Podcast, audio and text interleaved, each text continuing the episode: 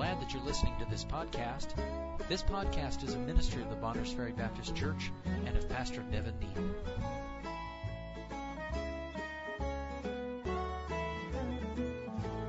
Would you stand with me, please? Galatians chapter 3, verse 1.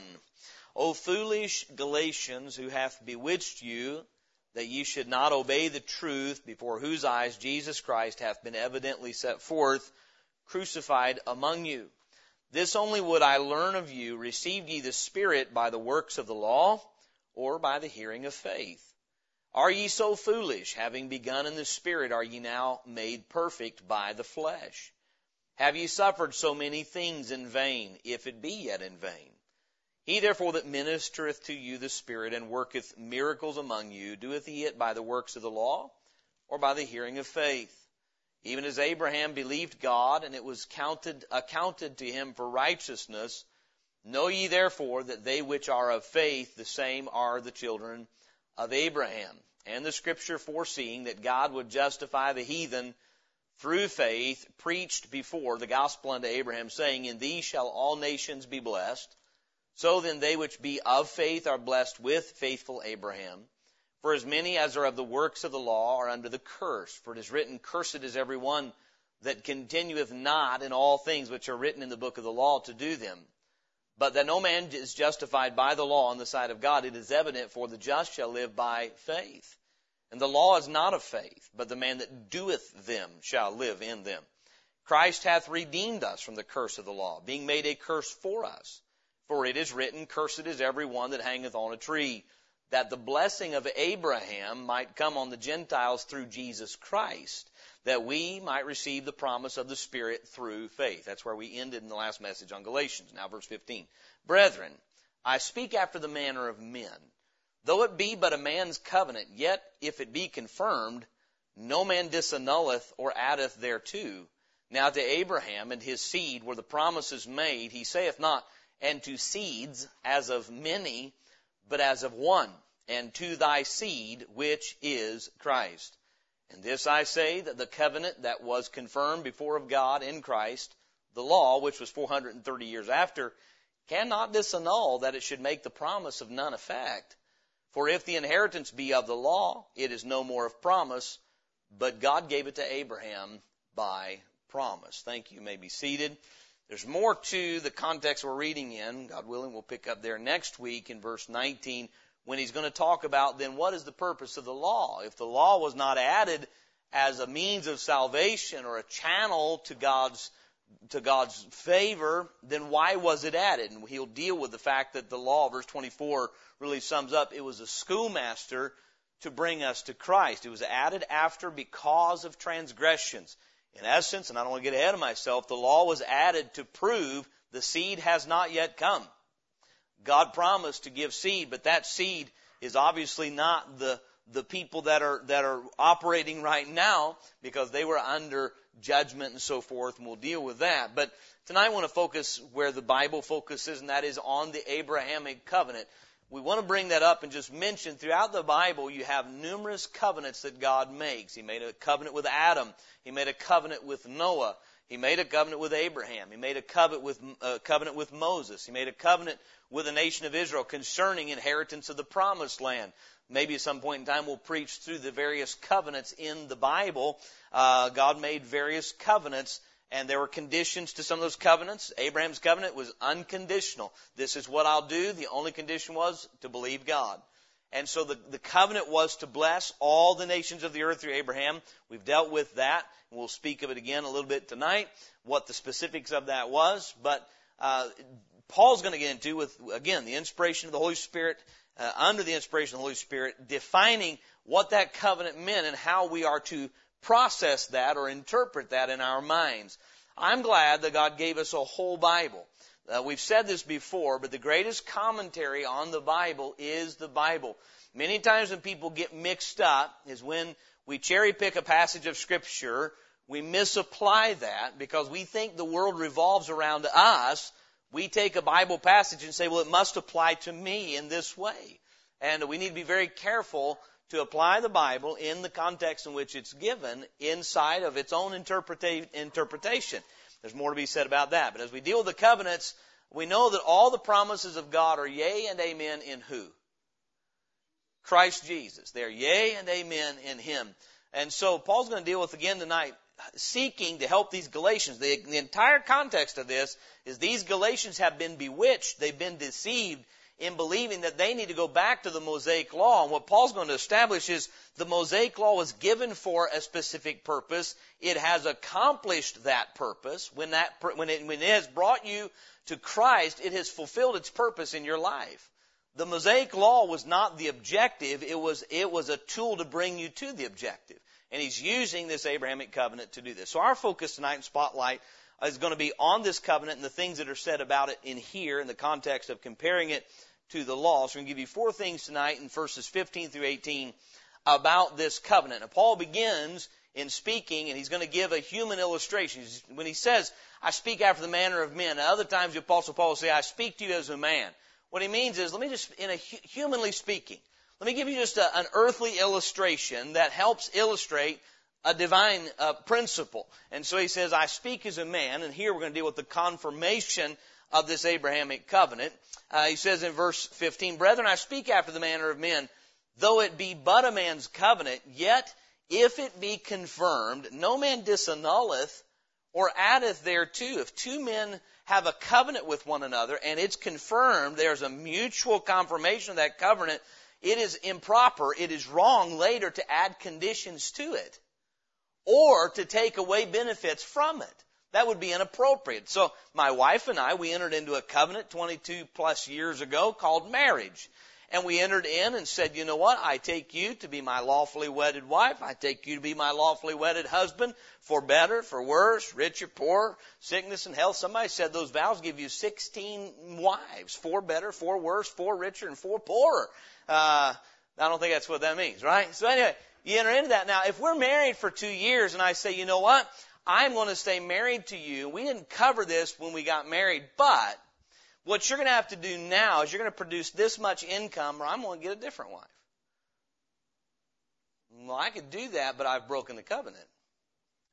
Even in a man's covenant, you know it doesn't work like that. If two men agree, let's put, let me give you an illustration. Man has a piece of property for sale, and we would call this a contract, but it's still the same illustration. You got a piece of property for sale. He's got two hundred thousand dollars on that piece of property. Another man comes and he says, "You know, I'll offer you one eighty nine. Say, well, let's let's let's let's meet somewhere in between. I'll take 195. And they say, all right, it's done. And on a piece of paper, they write out that mutual agreement that that property is worth $195,000 to each individual. They sign their names. The man gives him $195,000. It's time to hand over the deed. And he says, you know, I changed my mind.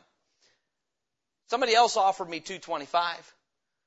So you either pay me 225 or I'm taking it back. Do we do that?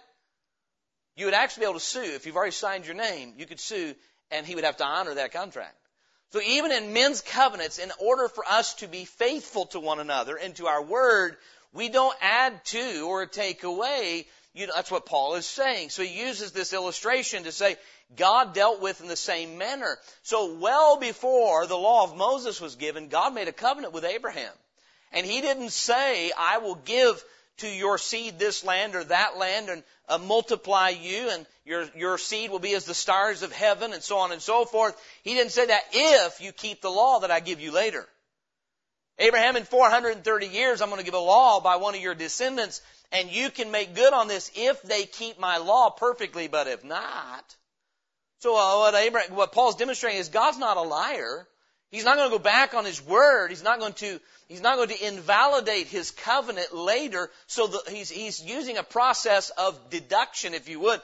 We know it doesn't mean the law is not a means to God's grace because God promised that grace without the law. It was there. So go, let's go to Genesis 12 and let's read the first time that covenant was given, what God has to say. There's a number of times it's repeated, and we'll read some of those as well, just to hear in God's own words to Abraham the clarity of this covenant that he made. By the way, there are certain things God promised to Abraham and to his seed that are yet to be fulfilled. Amen. And the covenant, the new covenant, does not undo the Abrahamic covenant. It fulfills it. There are those today that would say, uh, there's a, and I'm, I'm delving off a little maybe out of out of our line of thinking, but it's along the same lines. They believe in something called replacement theology that the church has replaced the nation of Israel, that we are now a kingdom of priests, and that God is done with the nation of Israel. No, what God promised about a kingdom is fulfilled the same way that God promised salvation, and it's in Jesus Christ. You remember that all through the Bible, God promised a seed, and that's the emphasis of this covenant tonight. That seed is Jesus Christ. He is the fulfillment of the covenant that He made in Genesis chapter 3 verse 15, that the seed of the woman would bruise the head of the serpent. What began as the seed of the woman is later called the seed of Abraham. God begins to narrow it down. The seed of the woman's pretty broad, is it not? That's pretty broad. The seed of the woman is any male born of a woman. Because it says, he shall bruise his head and the, seed, the, the, the serpent would bruise his heel. We know it's going to be a, a male child, right? Seed of the woman, that's pretty broad. But then by the time we get to Abraham, God says, no, that seed's going to come through you. And then Abraham had multiple children, but God said specifically it's going to be gone through Isaac, Genesis 21:12. Not Ishmael, not anybody else. Through Isaac shall thy seed be called. So you can trace the genealogy of the Lord Jesus Christ all the way back to Abraham through Isaac. But we go on down the line, and God told Abraham that, uh, or told David, your seed will be on the throne forever and ever. Another reference to Christ. So now we've narrowed it to the family of Abraham, the family of Isaac. But you remember Isaac had Jacob, and Jacob had how many sons? Twelve. But in Genesis 50, the Bible says a lawgiver would not depart from the feet of Judah. So now we know what tribe. Oh, we're going to get a little more specific. Not only what tribe, it's going to be of the seed of David. And if you look at the genealogies of Christ in Matthew 1 and Luke 3, you can channel it right back up. You can go all the way back to Abraham, then you can go all the way back to Adam. He's the son of man, son of God, son of David. The seed throughout history begins narrowing down until the spotlight is specifically on Jesus Christ and every covenant of God fulfilled in Jesus Christ, including the Mosaic covenant. Remember what the Mosaic covenant is? You have to keep the law to live by it. And Jesus did it. He fulfills every covenant God has ever made with man. I can almost get chill bumps just talking about it. The wisdom of God that is seen as we look through the scriptures, I can't, I can't imagine the wisdom that's going to be unfolded once we're in His very presence. It's no wonder we're going to be in awe if we get just a taste of it here. But we're going to read the specifics of this covenant very quickly. Genesis chapter 12. Genesis chapter 12. Now the Lord had said unto Abram, we're in verse 1, Get thee out of thy country and from thy kindred and from thy father's house unto a land that I will show thee. Here it is. And I will make of thee a great nation, and I will bless thee, and make thy name great, and thou shalt be a blessing. And I will bless them that bless thee, and curse him that curseth thee. And in thee, this is the covenant that Paul was referring to in Galatians, and in thee shall all families of the earth be blessed. Verse 4, so Abram departed. Now if you look down to verses 6 and 7, and Abram passed through the land unto the place Sichem, unto the plain of Moreh, and the Canaanite was then in the land, and the Lord appeared unto Abram and said, Unto thy seed will I give this land. And there builded he an altar unto the Lord who appeared unto him. I'll just read these quickly for time's sake. Genesis 13, 15, and 16. It's repeated. For all the land which thou seest, to thee will I give it, and to thy seed forever. And I will make thy seed as the dust of the earth, so that if a man can number the dust of the earth, then shall thy seed also be numbered. Genesis 15:5. And he brought him forth abroad and said, Look now toward heaven and tell the stars, if thou be able to number them. And he said unto him, So shall thy seed be. By the way, when we get to heaven someday, the Bible talks in Isaiah chapter 53 that the Lord will see the reward of his labor. The Lord Jesus will see. Turn there with me. I don't want to botch that up. Isaiah chapter 53. The Lord Jesus Christ uh, has begotten to to Abraham, if you would, through Christ, uh, an, eternal, an eternal inheritance, if you would, uh, in regard to seed. He's, Isaiah chapter 53, um, in verse 10. Yet it pleased the Lord to bruise him, speaking of the Lord Jesus. He hath put him to grief. When thou shalt make his soul an offering for sin, he shall see his seed. Who's going to see his seed? Jesus will see his seed. We know it's not talking about physical seed now, don't we? he never married. So we're talking about us, the, the children of God by faith in Christ. He shall see his seed. He shall prolong his days, and the pleasure of the Lord shall prosper in his hand. So back to Galatians chapter 3 in verse 15, the apostle Paul speaks of the confirmation of the Abrahamic covenant that God confirmed it to Abraham by promise. The Bible says in Genesis chapter 15, Abraham believed God and God counted it to him for righteousness. And so, and it repeats that in Romans chapter 4 and here in Galatians chapter 3. And so, God says, Abraham, here's what I'm going to do. The confirmation of God's promise. So here's God's part. I make the promise. I'm going to make of you a great nation. I'm going to bless thee. I'll bless him that blesses thee. Curse him that curses thee. In you shall all the families of the earth be blessed. As, as soon as Abraham believed what God said, it was confirmed. The covenant was settled. And so that's what the apostle Paul is dealing with, that after the manner of men, if two men confirm a covenant, you don't disannul it, you don't add to it. So it was. God made a covenant with Abraham. He made a promise, an unconditional one. Abraham believed him. It was confirmed. Okay? And so there was a confirmation of that covenant. Then verse 16.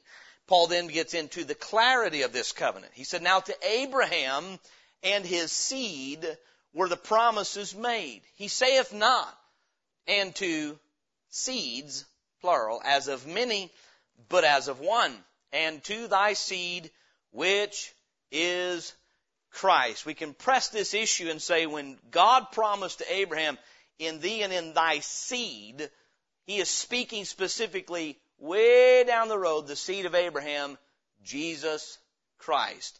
Isaac was a channel to bring that seed. David would be a channel to bring that seed, but he's referring to Jesus Christ. Now here, I don't want you to miss me on this. I said we're going to get into some, uh, some, some understanding of how to look at scripture and how important every word is. Here we're talking about the difference for us in the English language of one letter. Seed, not seeds. One letter. And all that letter does is make it plural. But it's vitally important. This is why we believe that, that if you have a Bible that has not, God has not preserved His words, it matters.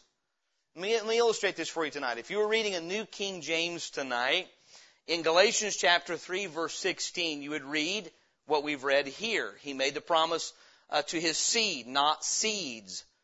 But if you were to read every time in the Old Testament that this promise is made, and you're going to have to follow up. You want to follow up with me, you can. Get you a New King James and look through this and confirm this.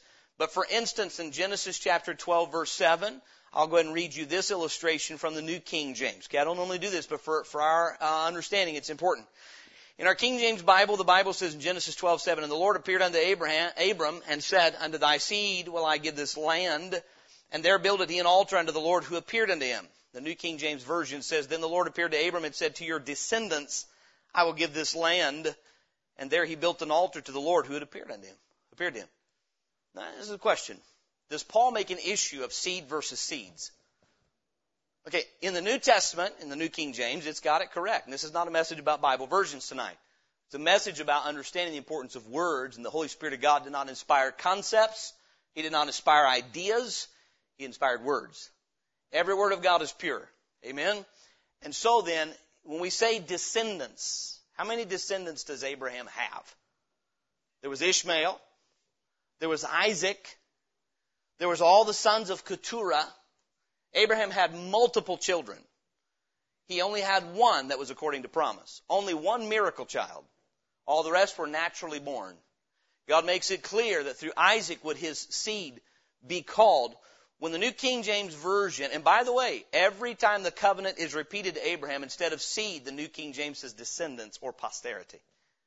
Descendants normally plural. Now that opens the door to say the promise to Abraham or the covenant could have been fulfilled through Ishmael. Now we're into Islam. That's exactly what they teach. That the covenant made to Abraham by God was fulfilled through Ishmael and his descendants. This is a very important text of scripture. When Paul says seed, not seeds, this is vital. And by the way, the Bible you use matters. It, it matters. And so as we see this tonight, uh, the point is made. No, God was not talking about um, just any of Abraham's descendants, but specifically, this is a promise to Abraham. He's confirming that promise through Christ, meaning, Abraham, I'm making you a promise that in, in you and through your posterity, if you would, but not posterity, seed, will all the families of the earth be blessed. He was not just saying, Abraham, you're going to have a really nice family that's going to bless the earth. I'm going to send the, the Messiah, the seed of the woman is coming from your, your descendants, but it'll be specifically one. And all those promises, and by the way, this is going to help us understand eschatology, our things to come, is that all the promises made to Abraham are ultimately fulfilled in Jesus Christ. There's a lot that rests on this, this little verse in Genesis, or Galatians 3.16. Now to Abraham and his seed were the promises made. He saith not. Paul says, let me point out what he didn't say. He didn't say descendants. Isn't that amazing? How many think a Bible translator should have caught that and not put descendants in Genesis 12:7? It should have said seed. but it didn't there in that translation as well as many others. And so my point is this tonight the apostle Paul says, I want to give you some understanding then uh, of how to look at this Abraham covenant. The covenant. There's some clarifications to Abraham and his seed where the promise is made, and then there is conclusiveness when he goes on to say, He saith not uh, and to seeds as of many, but as of one, and to thy seed which is Christ. So he's establishing the fact God made some promises to Abraham. He confirmed those promises and that promise was to be fulfilled in one singular person. How amazing that all the way back there when Abraham was being called out of Canaan, God already knew how he would save mankind. That's why when people want to teach that God has multiple plans of salvation throughout history, that's not true. God has always had one plan. And he had the gospel preached to Abraham, in this covenant. Did Abraham fully comprehend that? I'm certain not based on what the New Testament tells us. But what he did comprehend, he believed and been taking God by faith. Abraham put his faith in who? And in specific, Jesus Christ. Because God said, through your seed am I going to bless. And Abraham believed God. Now, did, Abraham know what Jesus' name would be? No. But he said, in thy seed. So the fulfillment of that covenant was very specific. So in verse 15, we see the confirmation of the covenant. God confirmed with Abraham by faith that he would bless him and in his family or his seed with all the families of the earth be blessed. But then he clarifies it. We're not just talking about his family, but specifically the Lord Jesus Christ. Again, Genesis 21, 12, Abraham suggests to God, well, what about uh, Ishmael? And uh, prior to that, he had said Ishmael. And then he says, shall this my servant, is he going to be uh, my heir? And the Lord says, no. And after Ishmael is born uh, and Isaac, God makes it clear to Abraham that it's in Isaac shall thy seed be called. That's the blessing that I've promised you is going to come through his line. Of course, the Lord Jesus Christ did. And so the confirmation of the covenant, the clarity of the covenant. Number three, the constancy of this covenant. Verse 17, and this I say, Paul's going to be in, to, to, to continue this point, and this I say that the covenant that was confirmed before of God in Christ. So he establishes there was a confirmed covenant, he confirmed it in Christ. That's who the seed is referring to. And this I say that the covenant that was confirmed before of God in Christ, the law, which was 430 years after, cannot disannul that it should make the promise of none effect. You remember what the law said? He'd already, he'd already dealt with this earlier in the chapter eh, that if you're going to keep the law, if you're going to do, the, you're going to live by the law, then you're going to have to keep all of the law, and if not, you're cursed. So did God give the law to disannul the promise He made to Abraham? Did He give a law that He knew they couldn't keep in order to undo His own promise? Well, I was going to bless you, but since your descendants couldn't obey like they're supposed to, sorry. No, no, no. And it's a valid point. We know that Israel couldn't, they could not keep the law. So what Paul is saying is, so obviously the law was not given as part of that same covenant. There had to be a different purpose. Because the law says you either live by the law or you die under the law. Well, if all of Abraham's posterity is going to be cut off by the law, which if God kept the law according to their, the way they lived by it, what would he have done with them? If Christ had never come, you know what God would have to do in justice? Annihilate the nation of Israel. If Jesus hadn't come, there would be no nation of Israel today because they had so broken God's law and so violated God's law that in His justice, if that nation could not keep His law, He would have to judge them and cut them off of the earth. Isn't that what the curse says? I read the curse this week in Deuteronomy. He had already scattered them. He had already chastised them. They were, they were in greater violation of His law than ever they had been. But Jesus came and represented the nation. Did He not? Not only did Jesus represent the nation, he represented the world. He tasted death for every man. But the point would be this, that this covenant, the law, he's teaching the Galatians, you're going back to the law as though it was a means of righteousness that could not be why God gave it, or it would disannul the covenant he made with Abraham. And we know even in a man's covenant, you don't add to or take away. You don't disannul it, and that's what the law would have done. It would have, it would have made the promise to Abraham of none effect. And so, verse 17, in this law, this I say, that the covenant that was confirmed before of God in Christ, the law, which was 430 years after, cannot disannul. And again, that word, it's almost like a redundant word on purpose. To disannul means to invalidate. That it should make the promise of none effect. Then verse 18, he says, For if the inheritance, what God promised, if the inheritance be of the law, it is no more of promise. We know the law says perform and receive. Don't perform and you're cursed. And then he's going to make this point all over again that he's been making. If the inheritance, if all those things God promised to Abraham is of the law, meaning when you perform according to my laws, then I will bless you. And then, because that's what the law said. If you obey, I'll bless you. If you disobey, I'll curse you. Is that what he told Abraham? Think about the contrast of the Abrahamic covenant and the Mosaic covenant. God says to Abraham, as an uncircumcised Syrian is what he calls him later. He says, I, I, I will bless you, Abraham, and I will bless those that bless you, and I will curse those who curse you. And in you shall all the families of the earth be blessed. If you do everything I say without fail. Is that what he said? It was an unconditional promise. And Abraham believed God, said, I believe you'll bless me. And I believe you'll do everything you said. And God counted it to him for righteousness. Then comes the law of Moses. And again, if you read the blessings and the cursings, God gives them, what is it, 600 and 613 or 633 commandments, and he says, if you keep these, I'll bless you. And he told Moses they won't keep them. I read it again this week. He warned Moses to warn Joshua. They're not going to keep them. Um, they're going to get into the land of Canaan. They're going to go whoring after other gods. They're going to forsake my law. I'm going to have to judge them. God already knew what they would do with his law. And so did he give them that so he could break his own promise? No, of course not. So there had, again, there had to be another purpose. And so he makes the point, again, verse 18, for if the inheritance be of the law, it is no more of promise. Now let's, let's apply this to us. You got saved by your performance or by God's promise? By God's promise. Then when does it turn into a performance to stay saved? If performance keeps you saved, then the promise is of none effect.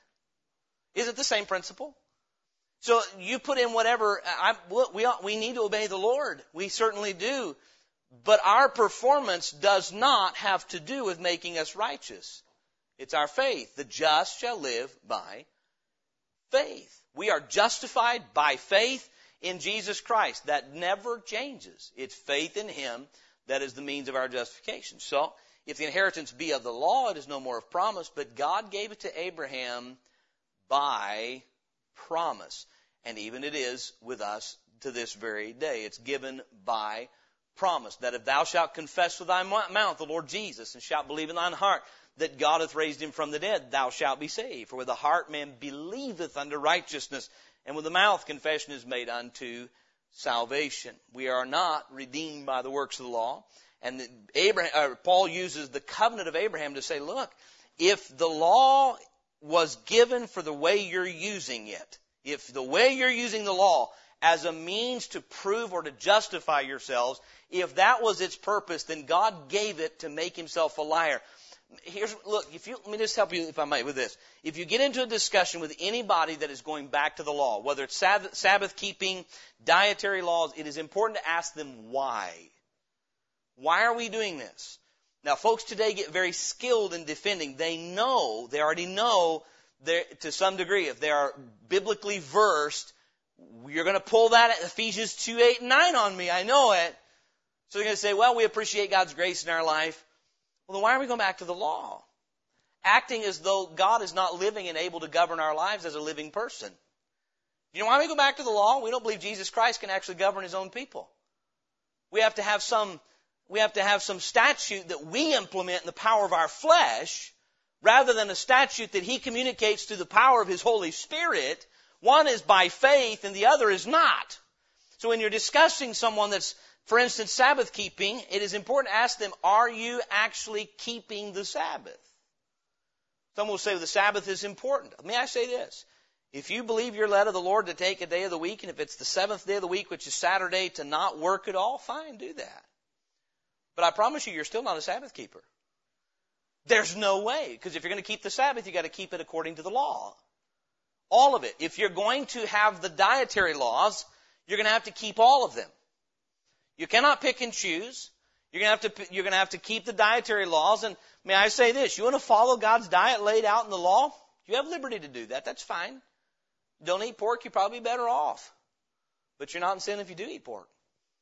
There's Bible for that. Every creature of God is good. He didn't say every creature, but no, that was given for a specific time and a specific purpose, and it fulfilled its purpose.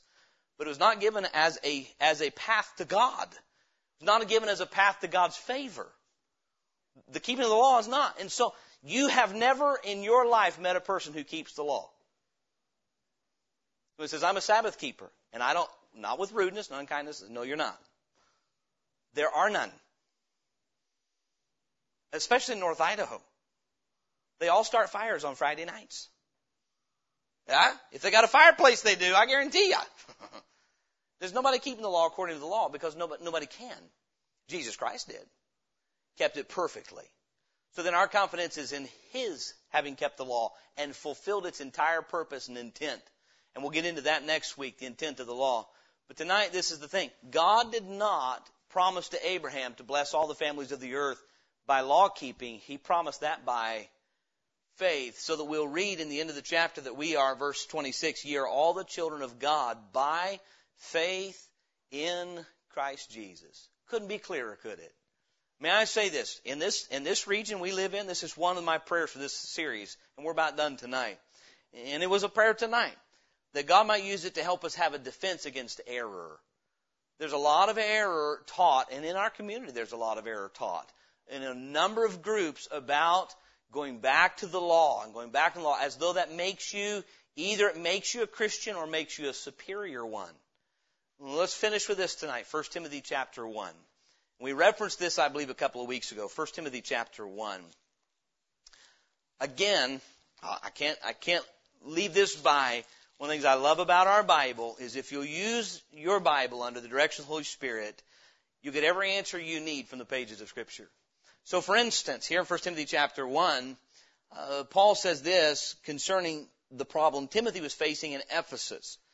He says in verse 5, now the end of the commandment is charity. Paul had given Timothy a commandment about guarding doctrine. He said, here's the goal. Here's the end of this commandment. The end of the commandment is charity out of a pure heart and of a good conscience and of faith unfeigned from which some having swerved, so they've swerved away from a pure heart, they've swerved, that's no longer their objective, okay? They've, they've veered off from a good conscience and a faith unfeigned. Uh, they've swerved from and have turned aside unto vain jangling. Look at verse 7. Desiring to be teachers of the law, understanding neither what they say, nor whereof they affirm. Verse 8. But we know that the law is good if Here's the clause. If a man use it lawfully, I mean there are rules by how you, for how you use the law. Wouldn't you like to know the rules? We just read them. In Galatians 3, we're getting the laws for how to use the law. Isn't that amazing? When he's talking about the law, he's specifically talking about the law of Moses that was given. By the way, under grace, we're not without law. Paul said, I become all things to all men that I might by all means save some. And he said, to those that are without law, as without law, but not without law to Christ. Meaning I live under his, the law for my life is the word of Jesus Christ, and that'll never change. But he says the law is good if a man use it lawfully.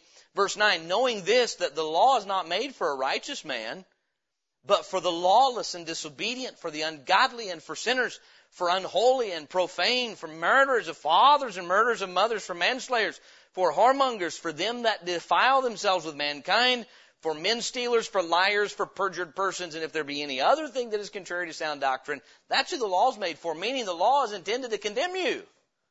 To show you you are not what God wants you to be until you're in Jesus Christ. You're a lawbreaker and worthy of death. So if you're going back to the law, you know what you're saying?